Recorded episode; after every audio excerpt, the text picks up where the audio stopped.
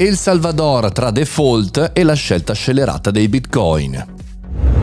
Buongiorno e bentornati al Caffettino Podcast, sono Mario Moroni e anche oggi qui davanti alla macchinetta del caffè virtuale parliamo di notizie che possono interessarci a noi imprenditori, professionisti e perché no, studenti. Un anno fa, esattamente l'8 settembre 2021, eh, parlavo di El Salvador come primo paese al mondo ad adottare il Bitcoin come valuta legale. In quella puntata di podcast, andatevela a riascoltare, criticavo e avevo un sacco paura per i cittadini El Salvador per questa scelta del primo ministro. A distanza quasi di un anno andiamo a vedere come è andata a finire. Innanzitutto come sono partiti? Sono partiti con un wallet digitale del eh, Salvador, della nazione, che si chiama Civo o Kivo, non so come si dice in El Salvadoregno.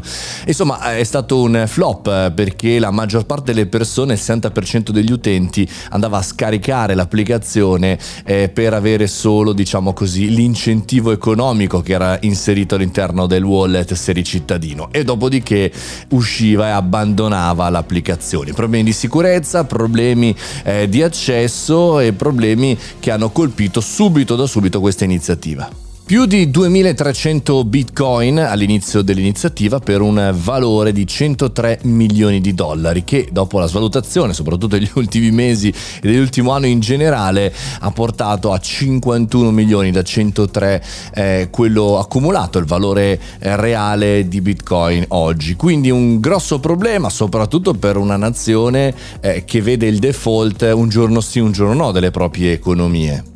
Il presidente Bukele del Salvador non sembra assolutamente essere preoccupato e su Twitter, eh, in cui è molto attivo, continua a dialogare, a scrivere dicendo che bisogna avere pazienza, che eh, il Bitcoin è sicuro, eccetera, eccetera. Al di là eh, delle dichiarazioni di, di, questo presidente, è chiaro che se all'interno di un, di un, anno perdi la metà del valore della tua economia, almeno per quella che è stata l'accumulo di Bitcoin, che deve essere la risoluzione dei problemi, insomma, un, un punto punto bisogna farselo, una domanda bisogna farsela e mm, lancio la palla dopo questo disastro di questo anno a chi ogni tanto lancia l'idea di togliere l'euro o il dollaro e di eh, far sì che l'economia reale, non l'economia finanziaria, quella della speculazione, eh, cryptocurrency, che ci sta che sia lì e faccia i suoi movimenti, ma quella dell'economia reale diventi necessariamente cripto.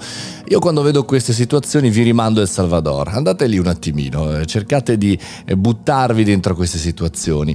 Ecco, è chiaro, non so che cosa accadrà fra 10 anni, 50 anni, 100 anni, ma se io fossi un El Salvadoregno oggi andrei a casa eh, del presidente e gli chiederei dei chiarimenti. Se facessero la stessa cosa con l'euro, no? sul tuo conto corrente hai, non so, 5.000 euro, 10.000 euro e, e diciamo dopo un anno ne hai 2.500-5.000, beh un po' diciamo la valutazione, la svalutazione di quello che hai in banca ti potrebbe prendere. Quindi attenzione a confondere economia e investimenti finanziari.